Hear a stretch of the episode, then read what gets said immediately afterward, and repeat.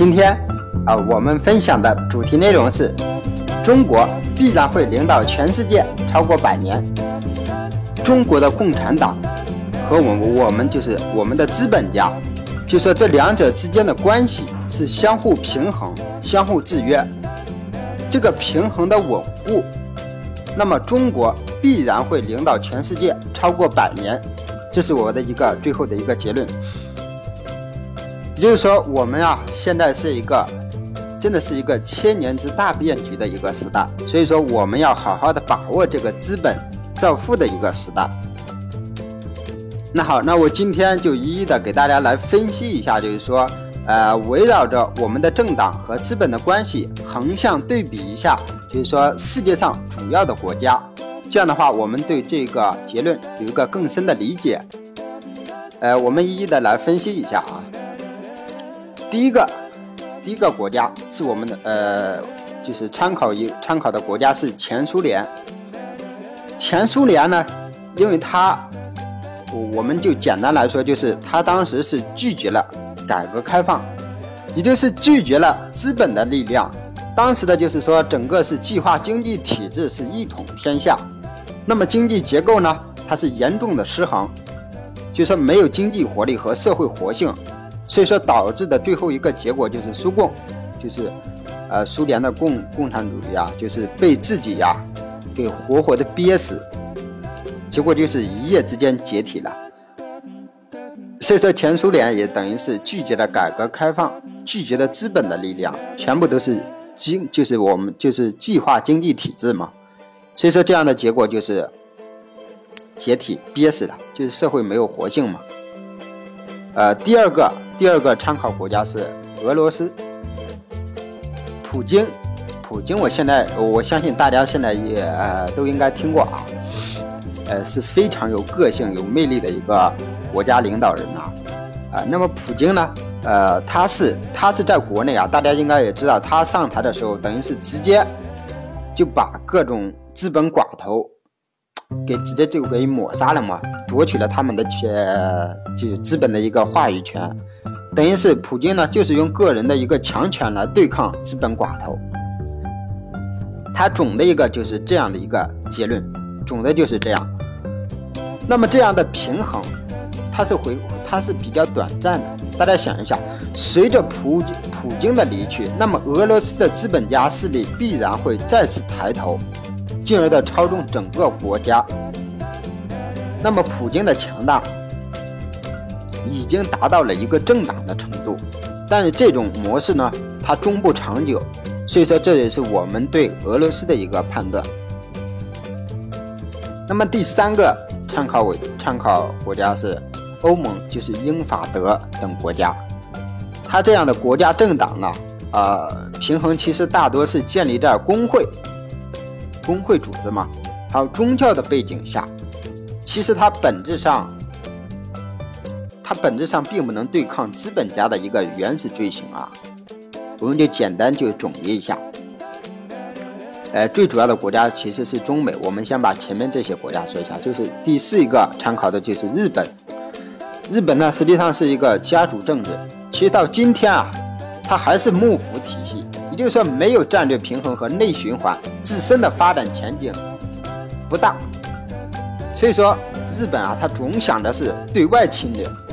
过去呢是当时是经济经济上的对外侵略，后来呢又是军事对外，现在也是想的是就是通过修宪成为一个正常的国家，想的是修宪对外侵略的一个这样的一个呃国家战略啊，他也是想的是对外侵略，他自身的发展前景不大。那么其实最最终我们。呃，主要的两个国家，也就是中国和美国这两个，也是我们今天的重点分析的一个内容。好，那我们先来分析一下美国。美国提到美国啊，我们就不得不提华尔街的发展啊。大家有兴趣的朋友可以看一下，就是有一个纪录片，就是华尔街，大概有几集，有七集啊几集，大家可以看一下。这个呃，等于是我们看完这个，就对美国华尔街的历史有了一个了解。那么华尔街的发华华尔街在发展的时候呢，其实美国啊还只是英国的一个殖民地。由于英国对美国殖民地过度压榨。当然，这也是因为是什么呢？就是英国和法国当时，呃，是对抗，所以说当时不得不吸收更多的就是资资源啊。所以说这也是过度压榨的一个呃原因。所以说这样的话，就导致美国本土的一个资本家强烈反抗，强烈反抗美国本土的资本家。也就是说，美国的独立战争主要原因是资本家。就是殖民地的资本家与母国的对抗，这就是美国的独立战争的有呃最最本质的一个。那么美国建国后呢，它的政治体制啊，更像是一个由不同方向、不同方向的资本构成的一个公司，所以说整体整体上的政策其实是仍然是为资本服务的，仍然是为资本服务的。所以说从一开始。美国，也就是说，没有高于资本，没有高于资本的政治权利资源，所以说可谓是一个在原始且自由的时代疯狂的发展啊。在资本发展过程中呢，资本方的利益如果发生矛盾，就是这也是发生矛盾也是必然的啊。就是说，如果就是发生矛盾了，如果能够对外扩张。比如说，美国对墨西哥的一个侵略，就是属于对外扩张的方式来解决这个内部的矛盾，达到暂时的平衡。一种是对外扩张解决，另一种是呢是技术进步，技术进步啊，就说就是社会的科技发展带来的，就是工业，比如说工业革命、电器那个时候带来的就是高速发展。所以说，这样的这样的情况下呢，矛盾也能够暂时的解决。那么，如果这两条途径都无法解决，那么就只有是内部内部消化，也就是发生战争。其实，美国的南北战争啊，南北战争也就是在如此的背景下发展的。就是南方的资本，它主要是想维持起南方的种植园的一个经济，而北方呢，它则是想加速工业化。但是最终这样的一个南北方的斗争是最终是，呃，北方胜出了啊。当然，就是北方的一个领导者林肯啊，他也是被刺杀了啊。就就是说这样一个斗争的一个结局嘛。最后，那么在这样背景下发展起来的资本家，美国的中央政法对其节制的力量是非常有限的。这也是为什么美联储的权力。在某些方面，甚至超过总统的根本原因。啊，美国的资本家势力太强，就也就是说，现有的政党已经成为了资本的代言人。就像特朗普，他背后啊，他所代表的，就是说，在一国之内，他所代表的利益是，就是他背后有资本家给他出资嘛，他代表的是这一类这一类的利益。所以说，他也是资本的代言人。所以说，在整个这样的一个环境当中，其实啊，政党就是国家已经成为了资本的傀儡，资本家的傀儡。所以说，在这样的情况下，更别说与资本家对抗了。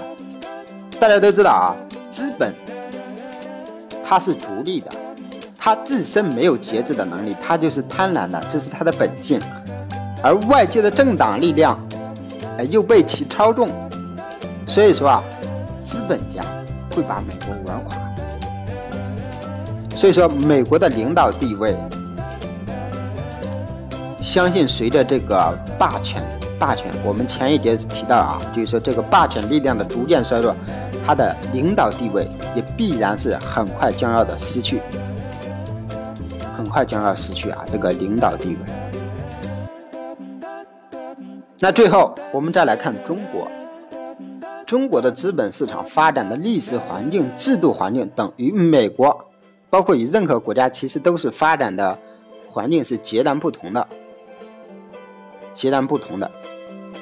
中国由于在清朝时期呢，呃，当时仍处于封建社会，就是资本它是必须服从于封建政治，哪怕是在呃清末最牛的一个资本家胡雪岩。大家也听过，就是红顶商人。红顶商人是什么意思呢？就是他做生意啊，你必须得与官方合作，你才能做好生意。这跟我们当下还是很不同的啊，就是你必须得跟官方合作才能做好生意。所以说，政治力量是绝对节制资本的，政治力量是绝对资本的。就说在当下，你最起码不能跟政府的意图相悖。其实现在也是啊，真的现在也是这样。你要么合作，要么是你最起码不能相悖。一旦相不符合国家的发展的话，那么也是得不到更好的发展啊，这也是必然。那么在民国时期呢，共和的理念啊，那个时候还太肤浅，所以说时间比较短，很快呢就是被当时的家族资本，当时有四大家族啊，蒋宋孔。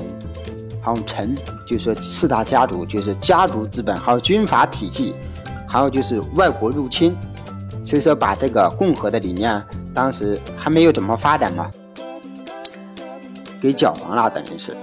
那么资本呃，共产党呢，共产党就是起家，是最初的是发动了，就是发现最弱小，也是最广大的人民群众的力量，所以说将这个军阀和家族资本起家的国民党。就是赶下了台嘛，啊，日军侵华呢，当然是属于外力，它是彻底打烂了旧中国那个时候的军阀和政党体系。其实这对中国的党来说的话，中国共产党来说的话，也等于是腾出了一定的空间，腾出了一定的空间。就说共产党的施政初期呢，呃，随时争取了这个时间。那么在共产党这个执政初期呢，其实啊，也是。弃绝了一切资本的力量，弃绝了一切资本的力量，单单依靠共产主义和社会主义。但是呢，啊，我们看过历史，看过那个，嗯，包括有一个电视剧，之前是邓小平那个，我忘记什么名的那个电视剧，我们看完之后也能够理解这一段历史。但是呢，后来证明是此路不通，所以说改革开放。其实改革开放的本质意义是什么呢？就是共产党承认了资本家的作用。摸着石头过河，黑猫白猫抓到老鼠就是好猫。当时是整个是这样的一个啊论调啊。所以说，经过理论实践的动荡与动荡的时期，然后呢，经过发展到反腐反贵权时期。肯定鼓励社会家、企业家这样的一个精神，这样一个鼓励。那么总的来说呢，党啊，呃，负责政治，放手让资本家发展经济，经济服从于政治，也就是我们的政治经济学这样的一个名词儿，其实也有有有着很深的含义啊。而党呢？拒绝成为资本家的代言人，拒绝资本力量进入党，免得失去对抗资本家的一个身份。资本家呢，接受党党的监督和领导，那么彼此之间认清自己的位置，那么我们就能形成双赢。没有了资本家，那么党其实也很难玩转。我们看苏联，前苏联，没有了党，其实没有了党。资本家会把自己给玩死，这个我们可以参考美国，对吧？那么有了资本家，其实党的作用，党的那个领导地位更突出了。有了党，那么资本家才能更长久，因为毕竟有了节制嘛。所以说，这个平衡的稳固，那么中国必然会领导全世界超过百年。内部平衡能力其实中国是最强，内部平衡稳固，那么必然会领导那些内部不平衡的国家。那么我们国家平衡的时间越长，领导的地位我相信也会越长。其实这些对于我们作为一个投资者来说，它的意义在哪呢？因为我们投资啊。第一是伴随我们一生的。所以说，资本市场它的稳定发展，它的一个发展的方向，对我们来说是非常重要。有可能我们是不仅仅是对于我们这这一生，而且还更重要的是我们就是一代一代，就是说更长远的一个。所以说，我们把这个资本市场发展的一个稳定的一个，在在国内发展稳定的因素，我们先梳理清楚，把这个认准了。我相信我们把握资本市场发展的一个趋势。这个是非常重要的，也就是说，我们把这个理顺，我们才能够知道中国资本市场和呃中国资本市场为何能够发展的更稳固。那么，那么总结来说一下，就是对美国来说啊，呃，最主要的就是中国和美国嘛，两个大的国家。那么对美国来说，资本市场啊，已经是成为了一个国家经济的一个心脏。心脏停止的话，那么全部就自然就不行了嘛。那对中国来说呢，资本市场啊，它只是大动脉，它只是我们整个就像就好像我们身体的一条大动脉一样。大动脉那个了之后，顶多我们是失血，还不至于死亡。所以说啊，另一个方面就是我们的党和资本家。平衡的内部以这样的一个体制，是我们生活在中国最大的一个幸运，也是一个最大的资本。这是中国资本市场长久发展对于我们整个投资人生乃至更长远的周期，这就是根。所以说，我一直认为，就是生在中国啊，是幸运的。好，今天我的节目，呃，今天我的分享啊，大概就这些内容，啊，我相信您把这个我们的党和这个资本市场资本家的一个理顺清楚，我相信对于我们的发展，就是我们看待资本市场更加的、更加的高，站的高度更高吧，这样一个这样一个本意。所以说，呃，现在我们的政府前一段时间就有一个中央一号文件。就说，鼓励和肯定资本家在整个，呃，我们的就是说中国崛起的一个这样一个道路上做出的贡献，所以说，这真的是一个好时代。所以说，我们要抓住这个资本市场的一个机遇。好，那我今天的分享的节目就到这里，我们下期呢，呃，可以分享一下就是具体影响资本市场发展的一些重大节点事项。好，那现在我们就到这里。好的，再见。